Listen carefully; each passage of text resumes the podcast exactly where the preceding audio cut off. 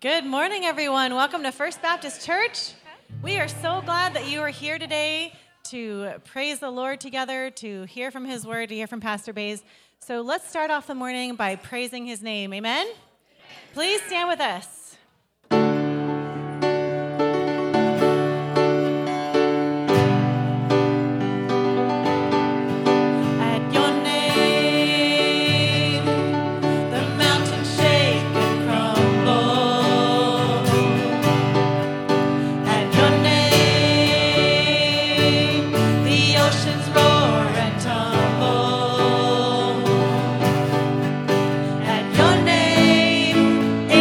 Will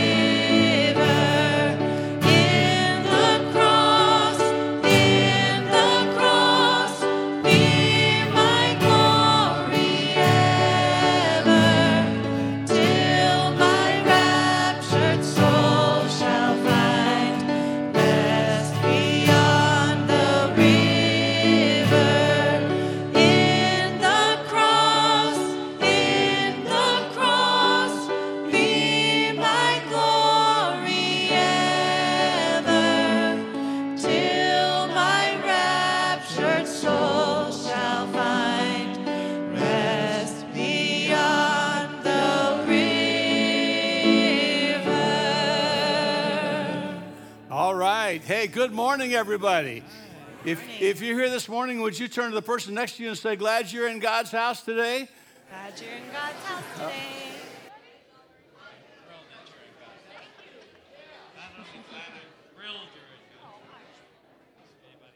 What are you doing? Oh, no. No, the following.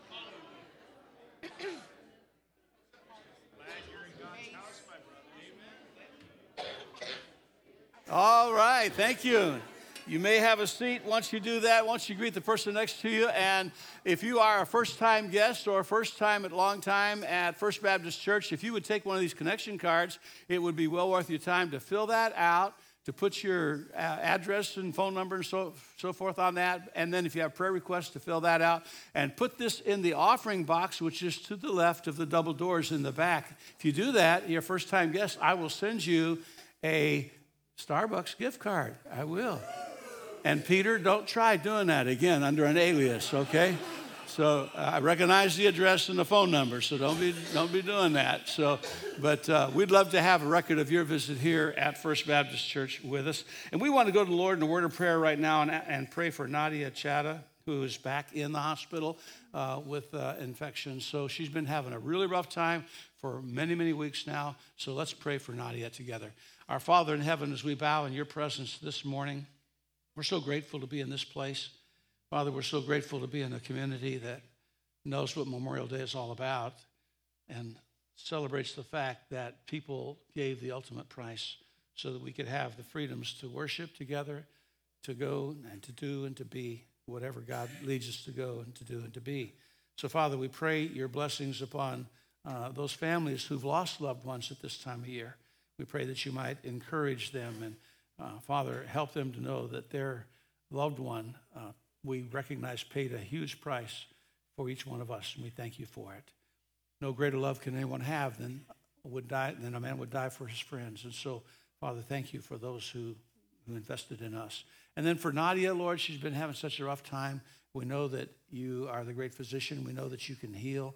We know that Uh, Father, the physicians, the medica- medications, and all that uh, are things that you give to us to help us. And so we pray that whatever way you would see fit, that you would touch her and heal her and help her to be back home and healthy again.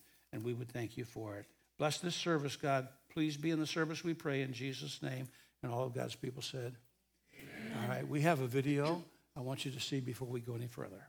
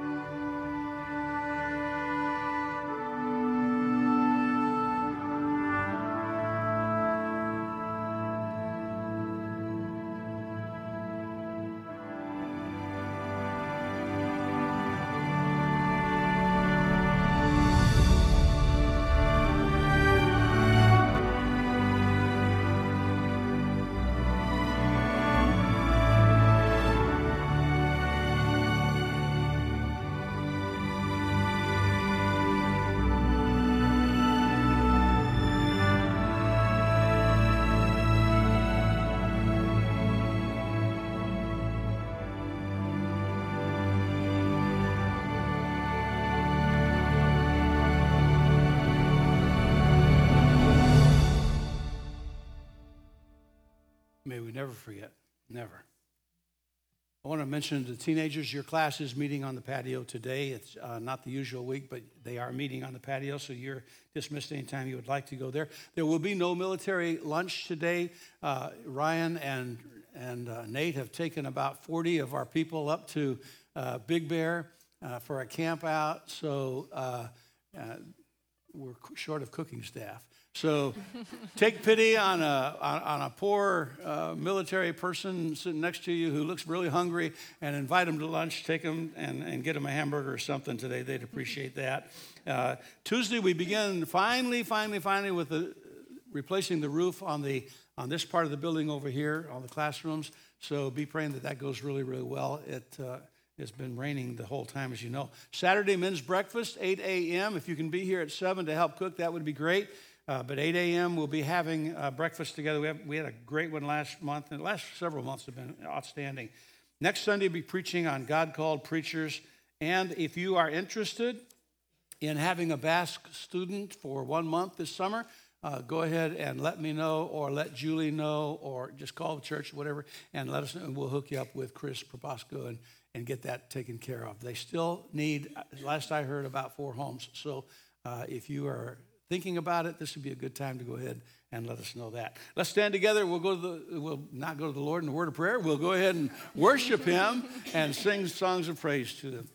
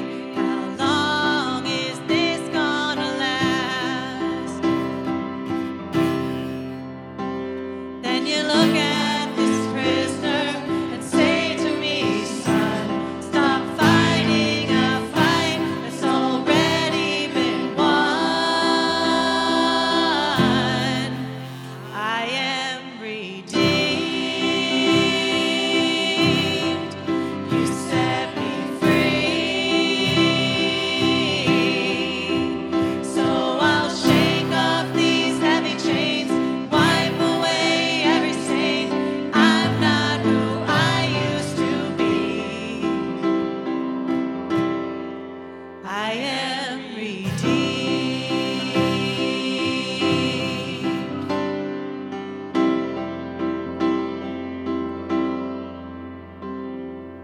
All my life I have been called unworthy,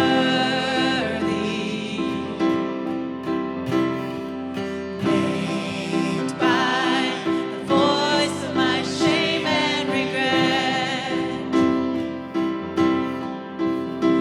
But when I hear you whisper, child, lift up your head, I remember, oh God, you're not done with me yet. I am redeemed. You set me free. So I'll shake off these heavy chains, wipe away every stain. I'm not who I used to be, because I don't have to be. The old man inside of me, 'cause his day is long dead and gone. Because I've got a new name, a new life, I'm not the same, and a hope that will carry me home. I am redeemed. You set me free. So I'll shake off these heavy chains, wipe away every stain, 'cause I'm not who I used to be. I am redeemed. You set me free. So I'll shake off these heavy chains, wipe away every stain. I'm not who I used to be. Oh God, I'm not who I used to be. Jesus, I'm not who I used to be. I am redeemed.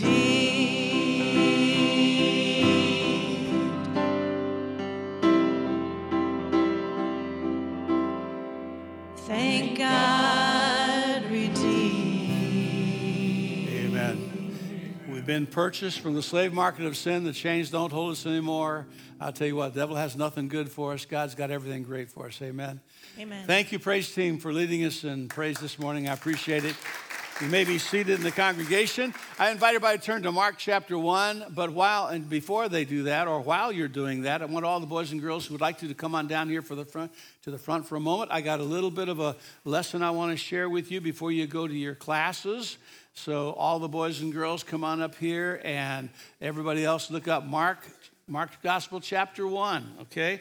How many of you boys and girls, girls and boys, know that Jesus is real?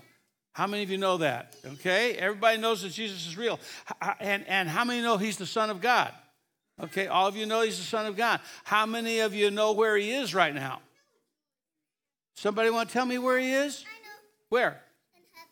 He's in heaven, and that's because he rose from the dead, and he went up to his Father in heaven, and he wants all of you to want him to be your personal Savior at some point in time. Now, let me ask you another question. Think about this for a minute. How many know that the devil is real? How many know the devil's real? You know what? He is, and he has a lot of followers too. And those followers are called what? Anybody know? Listen to it. Huh? Listen. They're called demons. They're called demons, and or evil spirits, or unclean spirits.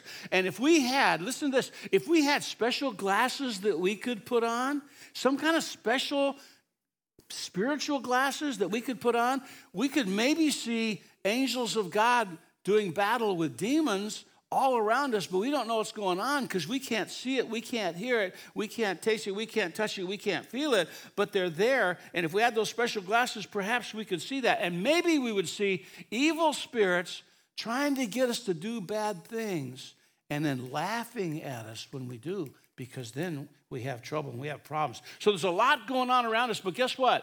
We don't have to be afraid. Not even a little bit, because greater is he that's in you than he that's in the world. Jesus is much more powerful than all the demons and even Satan and all of them put together. And when you draw close to God, God will draw close to you, and resist the devil. He will flee from you. He will try to get away from you. Demons don't like to be around God. So the closer you get to God, the further the demons will stay away from you.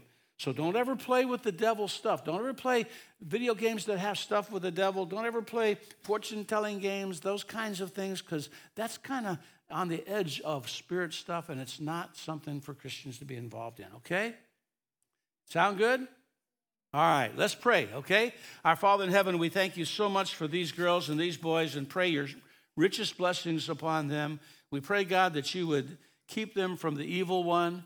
Pray that you would build a hedge of protection around them, and that, Father, you would help their parents and, and Sunday school teachers and school teachers and preacher and everybody else to be watching out for them and keep things as safe as we can for them. Help them to always follow after you, we pray, in Jesus' name. And all the boys and girls said, amen. Amen. All right, go ahead and go to your class this morning. Mark chapter one, the Gospel of Mark. We're going to be in Capernaum today. Uh, Capernaum, and about thirty-one A D on the Sabbath day. And again, the Sabbath day is Sunday? Saturday. It's a Saturday. That's right. Sabbath is Saturday. Sunday's the first day of the week, but we're here in Capernaum, thirty-one A D Uh, Jesus had not risen from the dead yet, so on the Sabbath day, he was busy doing the work of the Father. Today, we were going to learn about the choosing Uh, and the calling of God's inner circle of disciples. We were going to do that. However, Ryan Bailey took about forty sailors to Big Bear, thwarting the whole plan of Almighty God in this schedule of sermons that I was going to preach. So we're going to rewrite the chronology of the life of Christ one week, and uh, in hopes that when everybody gets back next week, some of those young sailors will be, maybe God will, the Holy Spirit will talk to them about being missionaries or or, men, or pastors or youth pastors or uh, or what if Sunday, Christian school teachers or whatever. So we're kind of inverting. So today's lesson was supposed to be next week. Next week's lesson is supposed to be today. So keep that in mind. We find ourselves today at an event and a point in time when Jesus' ministry was not yet generally known, nor was his ministry generally known about. A few exceptions. In Cana, they knew about him because of the miracle at the wedding feast. We'll see what happened when Jesus began his public ministry in a very public manner, in a way that spread, the Bible says, spread his fame all around. I will use Mark chapter one, and beginning in verse twenty-one and, and going through twenty-eight as the main text. Now, you remember we talked about the synoptic gospels. We talked about the Gospel of John here, and the Gospels of Matthew, Mark, and Luke over here. These three agree so much more in their chronology and in the subject matter they record. John is, is different, but that doesn't mean it's not part of the Word of God, because together they form the gospel. And so in this, keeping that in mind, Mark chapter one is almost repeated word for word, almost in Luke chapter four, verses thirty-one through thirty-seven, uh, a duplicate of what Mark says. Now, Mark's gospel begins this narrative in the very first chapter of the Gospel of Mark. Uh, and, and when, it, of course, the Bible was not written, you understand, with chapters and verse divisions, right? It was not written that way. Uh, these were letters uh, and and and writings that, that the holy men of old moved wrote as they were moved by the Holy Spirit. And it wasn't broken in chapters and verses until the first English Bible in fifteen fifty-seven, written by William uh, Whittingham, or actually translated by w- William Whittingham. Then the first Bible in English to use both chapter and verse designations was the Geneva Bible, uh, published shortly afterwards in fifteen sixty. If you've ever been to Pil- to Plymouth, anybody here been to Plymouth on the East Coast? Um, well, I, I wanted to go see the Plymouth Rock, you know, because I always saw it in the pictures and my books in school, is, and people standing on Plymouth Rock, planting a flag or whatever. And I, I'm there, and I'm saying, some guy was walking by, I said, where's Plymouth Rock? He says, right there. And there's a little pebble. I, I said, that's, that's Plymouth Rock? What else are they lying to me about? You know what I'm saying? It's crazy. So Uh, but but I, I was in the town, the old village, the old Plymouth Colony reenactment type guy, and there's all these people, blacksmith shop and a place that made soap and a place that made candles and all. And then there was this big preacher, uh, well, preacher with a big Bible, looked like about a fifty-pound Bible, and he was walking along, and I said, I know it. So I went up to him, and I engaged him. Are you the, are you the minister? Yeah. I said, you got a King James Bible there? Oh, no. No, no, no. I've got the pure word of God. I said, what? I got the Geneva Bible. So I didn't realize the Geneva Bible was in use here uh, before the King James Version, before any of the other versions that are so common today. So in, in fifteen sixties, when they started being, can you imagine trying to preach and look up references without having chapters or verses?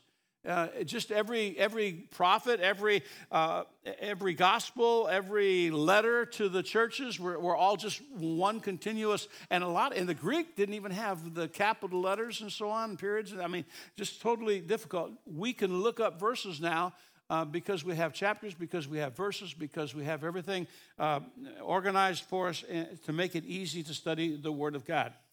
So Mark in chapter one is going to talk about the same event that Luke talks about in chapter four. So if they're synoptic gospels and they're very much parallel and they're parallel passages, why is Mark starting in chapter one and Luke doesn't start the same story until chapter four? Isn't that a problem? Well, not when you understand that Luke refers to Jesus Christ as and is writing from the standpoint of the fact that he's fully human. Matthew wrote he was a Jew. Mark wrote that he was a servant. Luke wrote that he was truly man. John wrote that he was truly God. So you put them all four together, you got a picture of who Jesus the Christ really is. So because Luke was revealing Jesus as fully human, human beings have genealogies. So that's what part of God, Luke's gospel was, was taken up with, was the genealogy and the story of how Jesus came to be. Mark, on the other hand, as we mentioned, shows Jesus as a slave, as a servant. And so servants don't have to have a pedigree. Servants don't have, their genealogy is not important. They're just servants. So that's that's one of the reasons why you're starting in, in Mark chapter one. So first point is in the synagogue in Mark chapter one, verse twenty-one. Jesus and his companions went to the town of Capernaum. When the Sabbath day came, he went into the synagogue and began to teach. In Matthew chapter nine, verse one, you don't have to turn there, but it actually refers to Capernaum as Jesus' own city. His own city. This is the new headquarters for Jesus' ministry activities, and it was on the northwest side of the Sea of Galilee. If you remember the Sea of Galilee, I don't think I have a map for this, but the Sea of Galilee is up in the northern part uh, of the nation of Israel, and on the west side of that, and, and on the northwest side of that.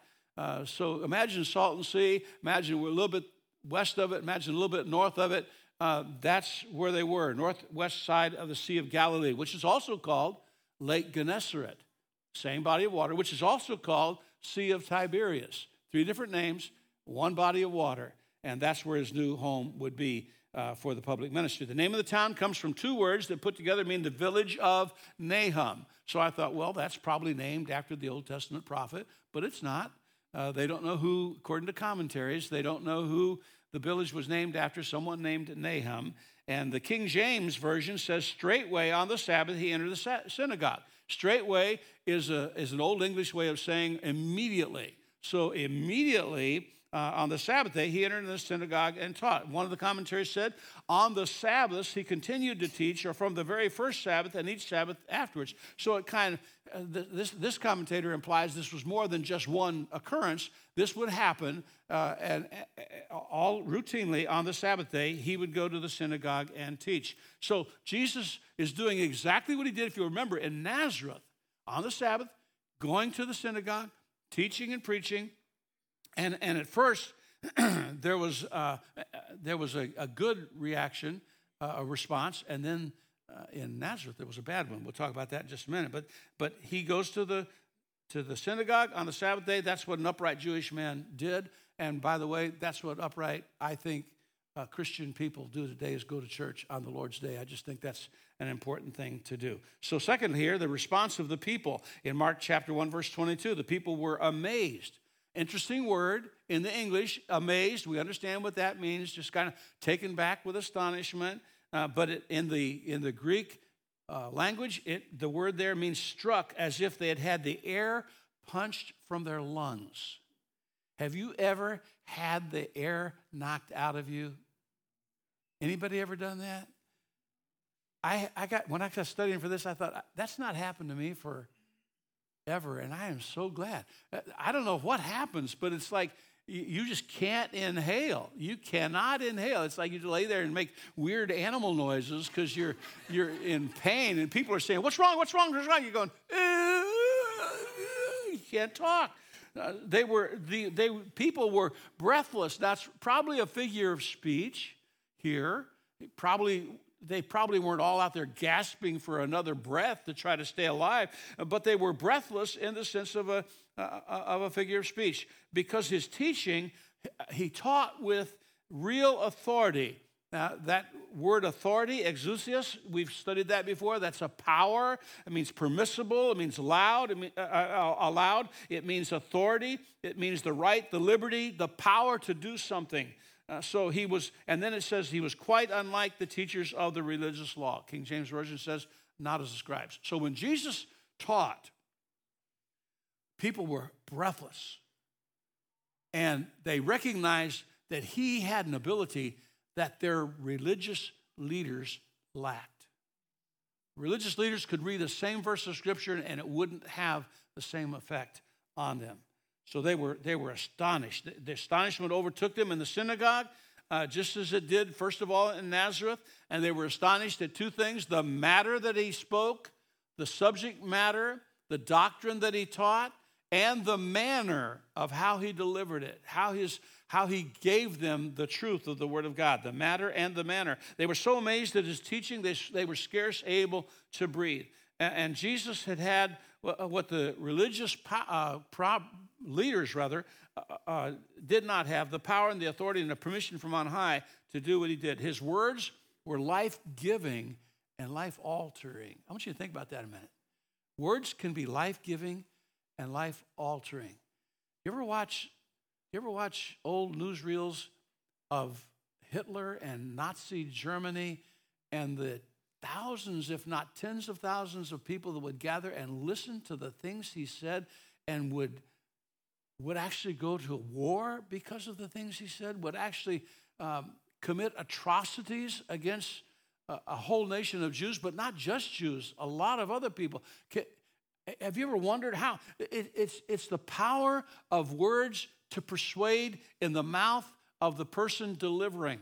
And if they're a good person, Jesus was absolutely the best person who's ever lived, and his words have the power of transformation to take lives and to and to redeem them and to take those who were headed to hell and and change their whole uh, course so that they're going to heaven. He, I mean, everything changes. But if you listen to the wrong words, if you listen to the wrong philosophies, you'll develop the wrong worldview and the wrong ideas about things. When the Word of God is preached, it can uh, it can change your destiny, your philosophy of life, your worldview, even your eternal home. Other secular philosophies can have great power too, and they can change you to uh, something less than what you would want, I promise you. So first, the response at Capernaum was like Nazareth, but the reaction of the crowd was altogether different than the one in Nazareth. Because you remember what they did in Nazareth? You remember last week we talked? They they forced him out of the synagogue, forced him up on a high precipice, and tried to push him over. They said, "Show us a miracle." And and and as they were getting ready to push him over to commit capital punishment upon a person, which is one of the forms of capital punishment Rome would use, driving people off cliffs, he just suddenly did perform a miracle and walked right through them and went on back home. So uh, that was what happened in Nazareth. But here's the, the reaction in Uh, Capernaum, the reaction of a demon. Now, I, I'm I'm gonna I'm gonna talk to you about something that um, is real, absolutely real. Like I told the kids, uh, I don't claim to be an expert. I am not an exorcist. Please do not call me up and say, "Come and cast the demons out of my wife." When I'm th- I'm, I'm not gonna do that. I'm not gonna do that. So. Uh, I'll call someone else for you. But uh, so Mark chapter one, verse twenty-three, suddenly a man in the synagogue who was possessed by an evil spirit cried out, "Why are you interfering with us?" Plural. Why are you interfering with us, Jesus of Nazareth? Have you come to destroy us? I know who you are, the Holy One of God. Now, the King James Bible says, an unclean spirit cried out. Literally, it meant an unclean breath. An, an unclean breath. Um, and, and by the way, demons went to synagogue, and demons go to church. I said demons, not deacons. Uh, sometimes it's hard to tell the difference, but but demons go to church. And, and you know what I found interesting about this too? I, I got to thinking about this as I as, in studying uh, a little bit about spiritism and a little bit about demonology the, from the Word of God, from the Bible only. There are no atheist demons. Find one. There are no atheist demons. They know exactly who Jesus is. So, so here, this unclean spirit emanated, unclean breath emanated out of this man. The spirit of a man is, is what's at our vital core. Sometimes we call it a couple of different things. Sometimes we call it soul, our soul. Sometimes we call it spirit. Technically, it is uh, the spirit. Technically, soul, I think, is life consciousness. We, we're aware that we're uh, here. Most of us are aware that we're here. Uh, but the spirit is the part that can know God. And the spirit is the part that died when sin entered the world and has to be redeemed and has to be born again. So uh, originally, God breathed into Adam's nostrils and he became a living spirit, a living soul. And, and then the fall interrupted God's creation. So demon activity involves the world of unclean and evil, and fallen, and divisive spirits. Uh, these were angels that kept not their first estate. Some theologians say up to a third of the created angels fell into sin. Up to a third rebelled against God. In June, Jude, chap, Jude six, there is no other chapter than one, but in Jude six, the angels which kept not their first estate, literally, they followed Satan's rebellion, but left their own habitation. He is reserved in everlasting chains, Uh, under darkness, unto the judgment of the great day. So this this individual, uh, some commentators say, literally was sunk in an evil spirit. He was, it's like if you go out here in the water and you sink under the water. He was sunk in. He was immersed in this evil spirit, unclean spirit. This status, that that state of being, is mentioned some twenty times in the Gospels alone. Now, demon activity, according to many th- theologians, can be manifested in one of three ways. This is not hard and fast, okay? This may be, uh, but it, it seems to make sense to me. So demon possession, demon possession. This man was demon possessed. He was indwelt by evil spirit or spirits. So that's demon possession. They indwell people, or they indwell animals. They indwelled a herd of pigs and ran over the side of a cliff. Uh, and committing, therefore, pigicide, I guess it would be called. Uh, I don't know what it's called. Uh, why do I say that? Uh, but demon possession, demon influence would be the second thing, where demons try to... In- now, look, if you are born again, if, if the Holy Spirit indwells you, I do not believe you can be possessed by demons because you're already possessed by Jesus Christ. So uh, you draw near to him, and, and he'll draw near to you. You, you resist the devil, he will flee from you. But but he, but demons can influence us. They can try to turn our hearts, turn our attention, turn our minds, control us in some respect. And then there's demon oppression, when they just fight against us and, and oppress us and pile heavy burdens on us and do whatever they can to trip us up and to mess us up. So demon possession, demon influence, demon oppression may not be a perfect way to categorize it, but I think it's pretty fairly accurate. Demon activity uh, is also closely associated with drug use, with alcohol, with marijuana, with opioids, and more on this in just a, a couple of minutes from the from scriptures. There was a man here indwelt with an unclean or evil spirit, and he speaks out against Jesus. Now, the unclean spirits have an agenda, folks. Uh, they know their days are numbered, but they have an agenda, and the agenda is to destroy as much of of us who are created in the image of God as they possibly can, to destroy as many people as they possibly can. I personally think, and I don't have a chapter and verse for this, uh, that that people in the entertainment industry or other industry, it, it doesn't matter, business, whatever, I think some of them uh, are, are so um, manipulated by evil spirits and, and are given so much in the way of material success or popular success, fame, whatever you want to call it, uh, that uh, until they serve their purpose, and then they turn on the people that they have invested in and destroy them, because demons are destroyers. So there was a man here with an unclean, evil spirit, spoke out. Jesus also has an agenda, but it's an, a diametric agenda to the devil's. Obviously, his agenda is to help us to go to heaven and to make sure that we can get there by grace through faith that you're saved, by believing in the Lord Jesus Christ, and uh, he wants us to live for him. He wants us to be a light on a hillside. He, he, he doesn't want us to cover the light. He wants us to let it shine, uh, and so he has a plan. He has a, uh, an agenda for us. So the demoniac calls to him, "Jesus, you Nazarene," or "Jesus of Nazareth." And, and some say this was an epithet originally given to express contempt. You remember what Nathanael said when his brother came to him and said, "We found the Messiah. He's out of Nazareth." They said, "Can any good thing come from Nazareth?" So Nazareth didn't have a great reputation. Um, I was going to think of a illustration, but it probably would offend some people if you're from that. So I won't say that. But anyhow, uh, it just doesn't have a good reputation. Uh, so, okay, we had we had our grandson over. Now this I changed. I sw- I've switched gears now. Okay, that's over. This is a new thought. We had we had our grandson over, and uh, he's nine years old, and we're out in the backyard, and we've got this real lumpy grass that's uh, uh, Korean grass. And he says, uh, "What kind of grass is that, Granddad?" I said, "That's Korean grass." He says, "North Korean or South Korean?"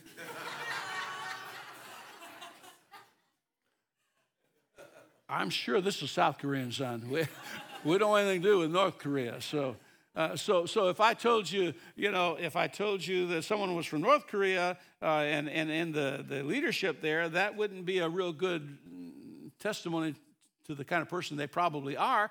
Well, people from Nazareth did not have a good testimony uh, outside of the city of Nazareth. So, so we're, this theolo- this commentator says, when he said Jesus of Nazareth, it was kind of a put down. You Jesus, you Nazareth, you Nazarene. But it later became, it later became used by the. It's like when they were first called Christians, and then later on they started calling them Christians. So, so even if it was an epithet, it it is it is still it is not that today. So the demons, who were themselves tormentors and destroyers of their victims, figure out and discern in Jesus uh, that they have their own designated tormentor with a capital T and destroyer with a capital D. And so they were anticipating and dreading what they know and they feel is, is awaiting them. And so he was saying here, maybe this is the one who's going to bruise my head. Maybe this is the one I'm going to bite his heel, but he's going to bruise my head. I'm going to die. Maybe he has come to judge me right now. That's what this demon or these demons are thinking probably right now. So the unclean spirit said, "I know who you are, the Holy One of God. I know who you are. The Holy One of God." Isn't it interesting? A demon recognized the person and the presence of our Lord, while so many of the religious crowd of his day did not see him for who he was.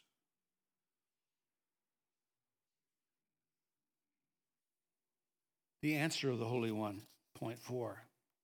In verse twenty-five, Jesus reprimanded him, "Be quiet and come out of the man," he ordered.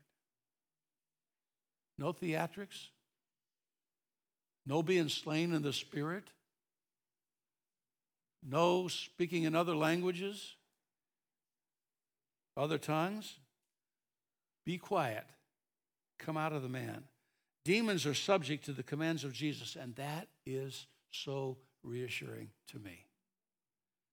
He, as Satan is too. Satan can only go so far as God lets him go. Perhaps Jesus didn't want the political uh, connotation of Messiah to go abroad. Perhaps that's why he told the demon to be quiet. Maybe he just told him to shut up. Just be quiet. I'm tired. I don't want to hear from you. I want you to come out of the man. I want you to leave him alone. Clearly, the demons and Satan are no match for our Savior. That battle was won in a forty-day period in the wilderness. when Jesus withstood every temptation the devil could throw at him. But I want to caution you, please, we are no match for Satan.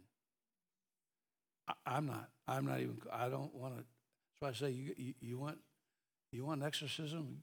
Call call Father, or what's his name, down here. I, I'm I, I'm not into exorcism. I'll tell you why in just a minute and give you some scriptures to go with it. Uh, but Jesus here silenced the testimony from the demon as to who he as to who Jesus was, and he allowed the demon to rant in the next verse, but not right here. So in verse twenty-six, the results of the encounter: at that the evil spirit screamed, threw the man into convulsion, and then came out of him. So here's the unclean spirit's final fit, involving the man with, in the congregation of the synagogue. The, the unclean uh, spirit shrieks, and it throws the man into convulsions. How much more evil would he have done to the individual if he had not been cast out? Was demon possession only prevalent in Bible days or in third world countries? Why isn't demon possession found in America? It is. It absolutely is. I am certain in the three years I worked in the psychiatric hospital, Springfield, Missouri, I am certain I witnessed people who were demon possessed, who were obsessed with spiritual themes. Adulter- some of them had names. They called themselves Adulterous Jerusalem, or uh, Mary, the mother of Jesus, or I mean, all kind. And I'm not saying all mental illness is demon possession. Please don't misunderstand me. There's there are diagnoses from uh, from things that go on in our bodies that we have no control over, it affect our minds and so on. Uh, but I think there is also demon possession, and, and I think I witnessed it on several occasions. But but. Look at, read the papers last week. A man somewhere, I don't remember where it was, beheaded his girlfriend publicly. Heinous crimes are perpetrated against little children. People, we saw, we saw one news thing on T V. People are pushing people onto the tracks in the subways in New York, who sits standing on the platform just waiting for a sub, subway ride. Mass shootings have become, it seems like every day or every few days. Another mother last week killed her children and, and claimed, I can't remember, I, I, I won't say, but frequently when they'll say, voices told me to. Suicide is not a natural choice, folks. Not a natural thing to want to take your life. You know, we prayed, was it last week, uh, that God would keep, would protect. And that lady that was on the bridge from four o'clock until one in the morning came down. She came down. Keep praying. Keep praying that God puts a barrier there and keeps people from, because suicide is not a natural choice. Everybody who's ever survived, there have been survivors. Everyone who's ever survived regretted jumping the moment they took their step. Everyone. I think some of that's demon influence, if not outright possession. You remember the story in the Bible where the, the, the man's son would throw himself into the water, throw himself into the fire, trying to destroy him?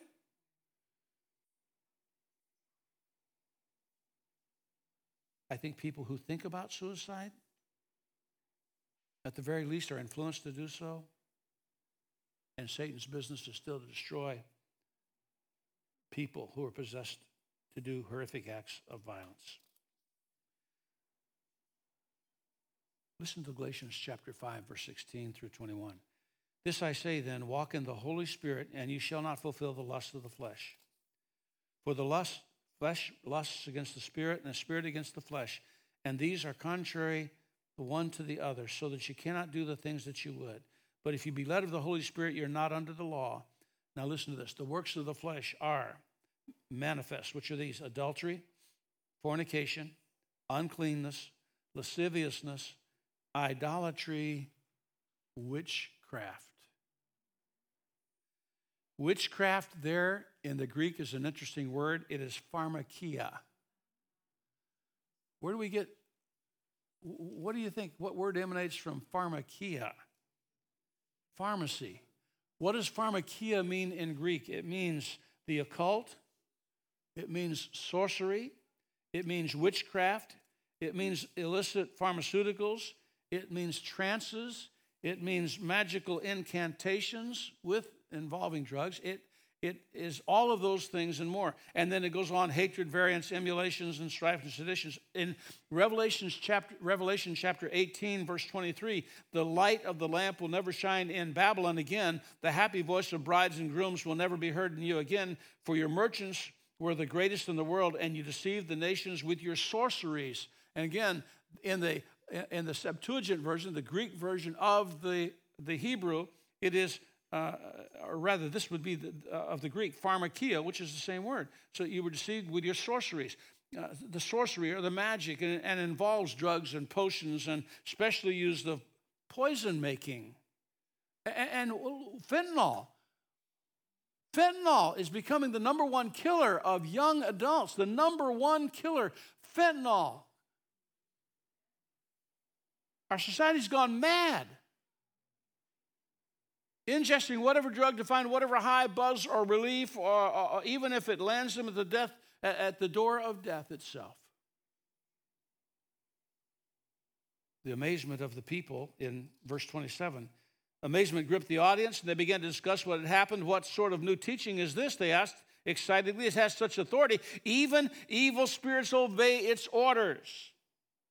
The news about Jesus spread quickly throughout the entire region of Galilee, and immediately his fame, literally the hearing of what he had done, spread abroad throughout all the regions about Galilee, Galilee rather. And, and Jesus commanded the evil spirits, and they obeyed his voice, and that was big news because that didn't generally happen. People were just as mystified as to what to do with demon-possessed people in Jesus' day as they are today. And now we're more inclined to to explain it in terms of some kind of poor social relationships or whatever, rather than for what it really is. But the people in Capernaum were amazed at his power. It indicates that perhaps exorcisms as such were not commonplace, and that what Jesus did was entirely different from what most exorcisms actually resulted in, which was nothing good. Remember the sons of Sceva? In Acts chapter nineteen, verse thirteen, certain of the vagabonds, Jews, exorcists, took upon them to call over them which had evil spirits the name of the Lord Jesus, saying, we adjure you by Jesus whom Paul preaches. And there were seven sons of one Sceva, S C E V A, a Jew and chief of the priests, which did so. And the evil spirit, listen to this, okay? The evil spirit said, Jesus I know, and Paul I know, but who are you? Huh? And the man in whom the evil spirit was, was leaped on them and overcame seven of them and prevailed against them, so they fled out of the house naked and wounded. Don't call me for exorcisms because I don't want you to see me running down the street naked and wounded. Either one. And I promise you, you don't want to see that. Jesus I know, and Paul I know, but who in the world do you think you are? That's what the demons were saying. The unclean spirits were subject to Jesus, but not the seven sons. Don't play with spiritism. When I was a kid growing up, um, the Ouija board, right? Who am I going to marry? You push it over to your girlfriend's name. How many kids are you going to have? seventeen. That's when I was dumb and young. Hey, nobody, nobody told me, don't mess with that. Horoscopes in the paper. Well, what's today going to be like? You know what? You're better off looking in here to find out what today's going to be like. Get your daily devotion. Get the daily bread. Figure out what your day's going to be like. Set the pace of what your day is going to be like. Don't play with spiritism. Drugs opens up our mind to all kinds of things. It does. It's mind expanding, but not in a good way. Witchcraft, sorcery, necromancy. I, I've told you this. I, I, when I was, I got saved in a First Baptist Church, Chicago Heights, Illinois, and then that very summer we moved to another little community that was only about ten or twelve miles away, but like ten or twelve miles back then was like, whoa, that's too far. So uh, we were looking for a church, and I found a, a church. I won't tell you it was Methodist, but I found a church, and uh, and and I was sitting back there as a, like an eight or nine or ten year old boy in the congregation, and the minister up in the front says, "I just went to Chicago for a séance. It was so interesting. Everybody ought to go to a séance at least once." And I'm sitting there as a little kid saying, "Are you out of your ever loving mind? What is the matter with you? They're nothing to mess with." Physically or spiritually. A lot of, you remember back when the, a lot of the movies came out with all these spiritism themes? Ah, I can't even remember the names of them. The Omen was one of them, and I can't remember. They're all. Don't open yourself up to that kind. Don't even, you say, "Oh, preacher, I don't believe that stuff." You know what? It doesn't matter whether you believe it or not. It's in the Bible. It's in the Word of God. And it's in the world today. So stay away from that kind of stuff. People were hearing Jesus or hearing about him because of the great power that he had in casting evil spirits. And you know what I think? I think God can remove and purge not only the evil spirits, but the other lusts of the flesh out of our hearts and our minds. Pornography. Guys, what they're saying scientifically is you view pornography, it chemically changes your brain, and it's addictive in a similar way that cocaine is. You don't think that's the devil's playground?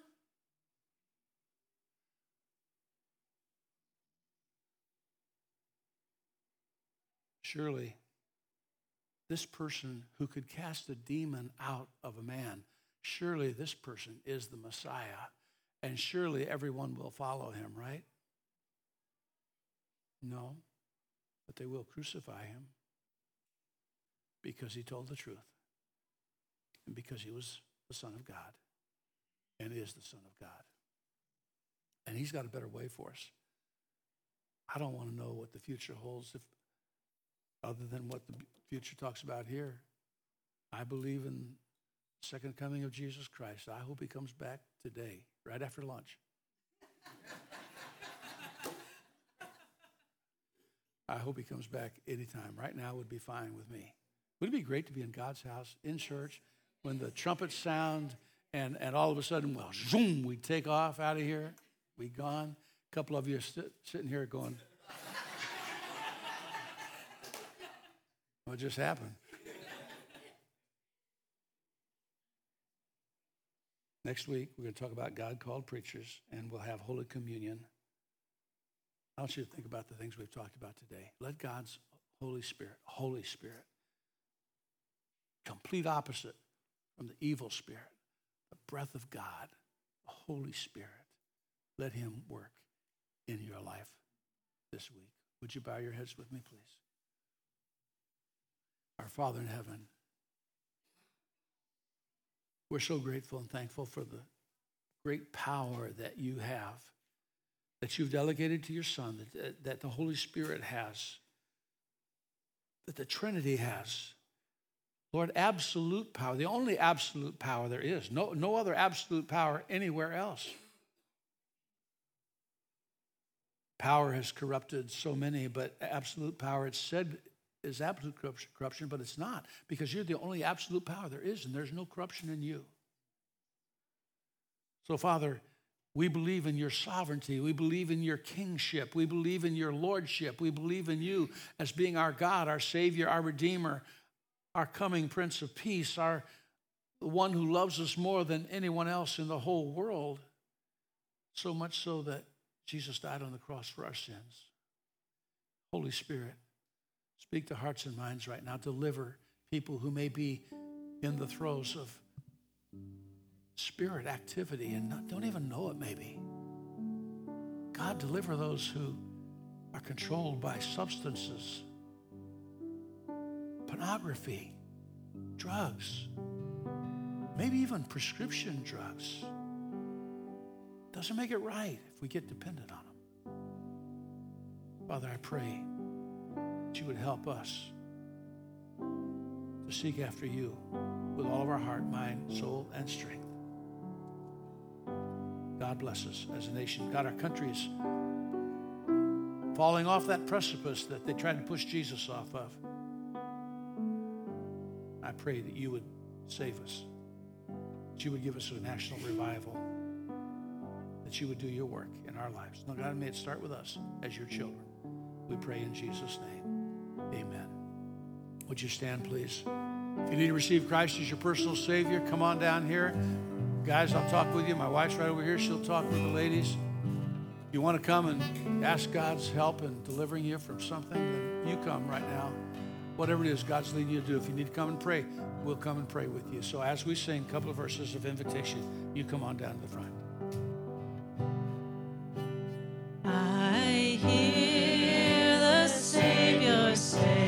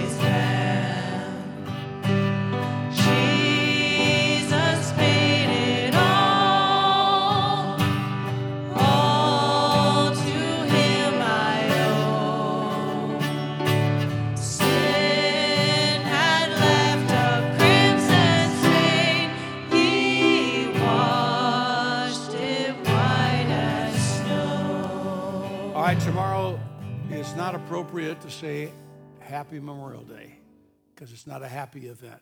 It is appropriate to say remember or to be thankful for those who were willing to pay such a heavy price for us all. But have a safe Memorial Day also, and be sure to honor Lord in all that you do. And Bobby, would you please dismiss us in a word of prayer? God bless you. Have a great rest of the Lord's day. Father, we thank you for just your many blessings that you so graciously lavish upon us. We ask that you forgive us when we do not acknowledge all the greatness that you are and all how much you do for us that we're not even aware of. But we thank you for this message today. We thank you for the pastor and just his wisdom and strength you've given him. We pray you continue to watch over him, honor him. We pray that you watch over his congregation today as we go and do your bidding in the places you've allowed us to go. We thank you. In Jesus' name we pray. Amen. Amen. Amen. God bless you.